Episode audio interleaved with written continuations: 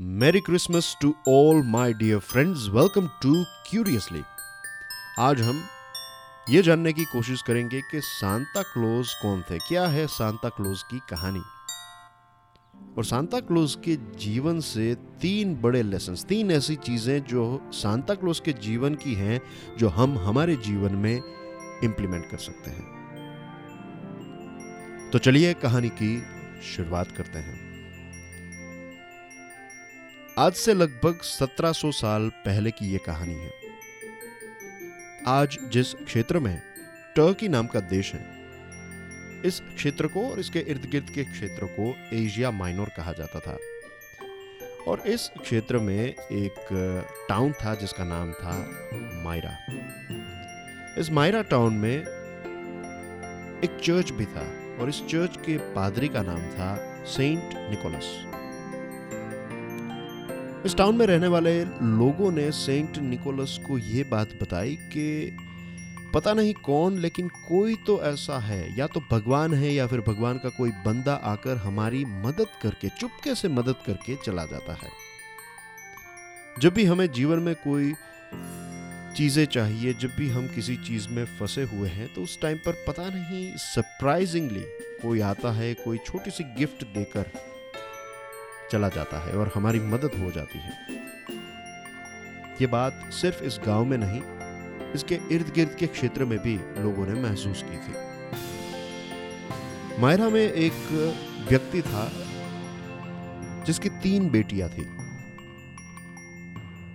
आज से 1700 साल पहले भी ये प्रथा चल रही थी कि शादी ब्याह के मामलों में लड़की वाले जो हैं, वो लड़के वालों को दहेज दिया करते थे। और ये जो बाप था, ये जो व्यक्ति था, ये बहुत ही गरीब था। इसकी सबसे बड़ी बेटी की शादी की उम्र हो चुकी थी। दिन रात वो इसी चीज़ को लेकर चिंतित था कि अगर पैसों का इंतज़ाम नहीं हुआ, अगर दहेज का इंतज़ाम नहीं हुआ तो उसकी सबसे बड़ी बेटी जो है, उसकी शादी की उम्र चली जाएगी। एक दिन अचानक जब वो सुबह उठता है तो देखता है कि जो वेंटिलेशन वाली खिड़की है, उसके माध्यम से किसी ने एक छोटी सी बैग, एक छोटी सी पोटली किसी ने वहाँ पर, लटका दी थी और जब ये गरीब बाप उस पोटली को खोलता है, तब देखता है कि उसके अंदर कुछ सोने के सिक्के थे। किसी ने आकर इस बाप की मदद कर दी थी। इन सोने के सिक्कों के माध्यम से ये अपनी सबसे बड़ी बेटी की शादी करवा देता है। कुछ सालों के बाद, जब उसकी दूसरी बेटी की शादी की उम्र होती है, उस टाइम पर भी उसकी फाइनेंशियल सिचुएशन बहुत ही ख़राब होती है, बहुत ही टाइट होती है तो उस टाइम पर भी कोई आकर खिड़की के माध्यम से छोटी सी पोटली लटका कर चला जाता है और उसके अंदर भी कुछ सोने के सिक्के होते हैं। अपनी दूसरी बेटी की शादी भी ये गरीब बाप जो है वो करवा पाता है। कुछ सालों के बाद उसकी तीसरी बेटी की शादी की उम्र हो जाती है। लेकिन इस बार ये गरीब बाप ये तय करता है कि मैं ये चीज़ पता लगा कर ही बैठूँगा कि कौन है जो आकर हमारी मदद करके चुपके से चला जाता है। वॉचमैन की तरह वो पूरी रात छुप छुप कर जागता रहता है और एक दिन अचानक थोड़ी बहुत आवाज़ आती है, कोई वेंटिलेशन की खिड़की को खोलता है और वहाँ से जैसे ही एक पोटली को लटकाने की कोशिश करता है, ये बाप जो है वो फट से उठकर उस व्यक्ति को पकड़ लेता है और फिर पता चलता है कि ये भला इंसान और कोई नहीं, लेकिन मायरा गाँव में जो चर्च था, उस चर्च के पादरी सेंट निकोलस थे। सेंट निकोलस इस गरीब बाप को समझाते हैं कि प्लीज़ आप ये बात किसी को भी मत बताइए, ये राज जो है वो मेरे और आपके बीच में रहेगा, ये एक सीक्रेट है कि आप किसी को नहीं बताएँगे कि मैं जाकर लोगों की मदद करता हूँ। लेकिन जैसे कहते हैं कि बादल कितने भी घने क्यों ना हो, सूरज को वो परमानेंटली छिपा नहीं सकते। वैसे ही सेंट निकोलस की ये कहानी, सेंट निकोलस की ये जो एक लोगों की, गरीब लोगों की मदद करने की जो एक दास्ता थी, वो इस क्षेत्र में और इर्द गिर्द के क्षेत्र में प्रसिद्ध होने लगी। जैसे जैसे समय आगे गया, सेंट निकोलस के अलग अलग नाम अलग अलग क्षेत्रों में हमें पढ़ने को मिलते हैं। जैसे कि इंग्लैंड और इर्द गिर्द के क्षेत्र में सेंट निकोलस को सेंट क्रिसमस या फिर फादर क्रिसमस या फिर ओल्ड मैन क्रिसमस के नाम से जाना जाने लगा।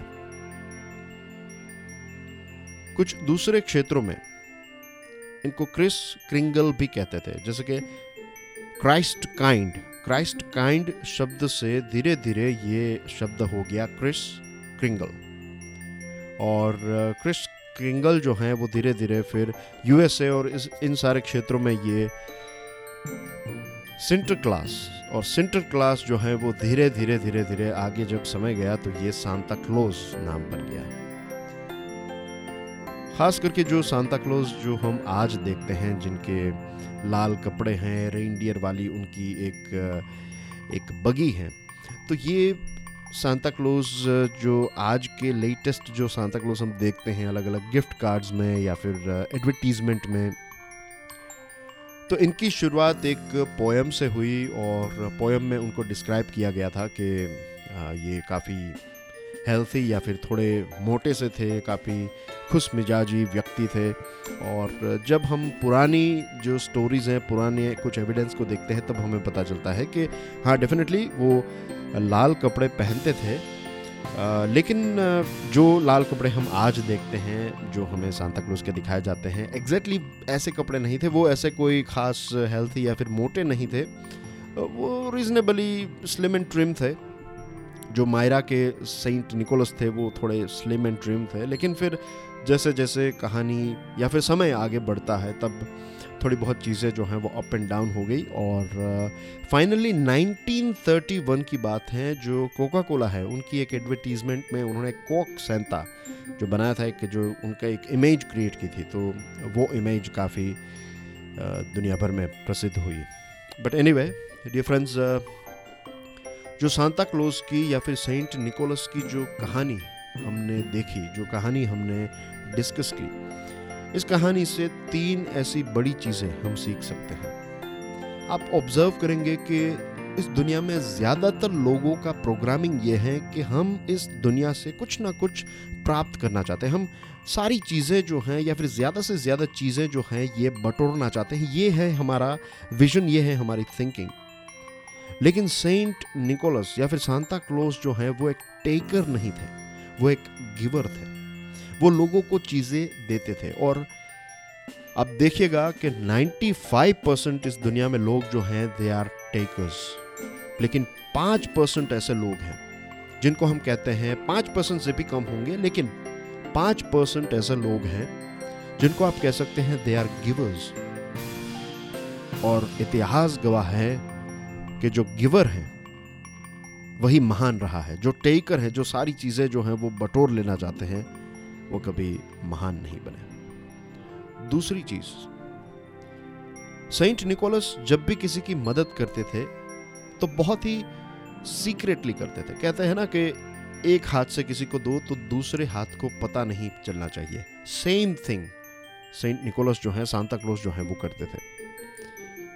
शायद इसलिए क्योंकि उनको भी पता था कि जब हम किसी की मदद करते हैं और सभी के सामने जब हम मदद करते हैं सबको दिखाने के लिए या फिर जब लोगों को पता चल जाता है, उस टाइम पर हमें फेम मिलता है और इसके साथ साथ हमारा ईगो जो है, वो भी बड़ा होने लगता है। तो कभी ईगो उनके ऊपर हावी ना हो जाए, शायद इसलिए वो चुपके से जाकर लोगों की मदद करके चले जाते थे। और तीसरी और सबसे इम्पोर्टेंट चीज़, हमने ये कई बार ये कोट सुना है कि अगर आप ईश्वर की सेवा करना चाहते हैं तो मनुष्यों की सेवा कीजिए। Service to man is service to God कि जब हम दूसरे लोगों की मदद करते हैं तो इनडायरेक्टली हम उस ऊपर वाले की सेवा कर रहे हैं। तो ऐसे बंदे थे सेंट निकोलस या फिर Santa Claus merry Christmas to all of you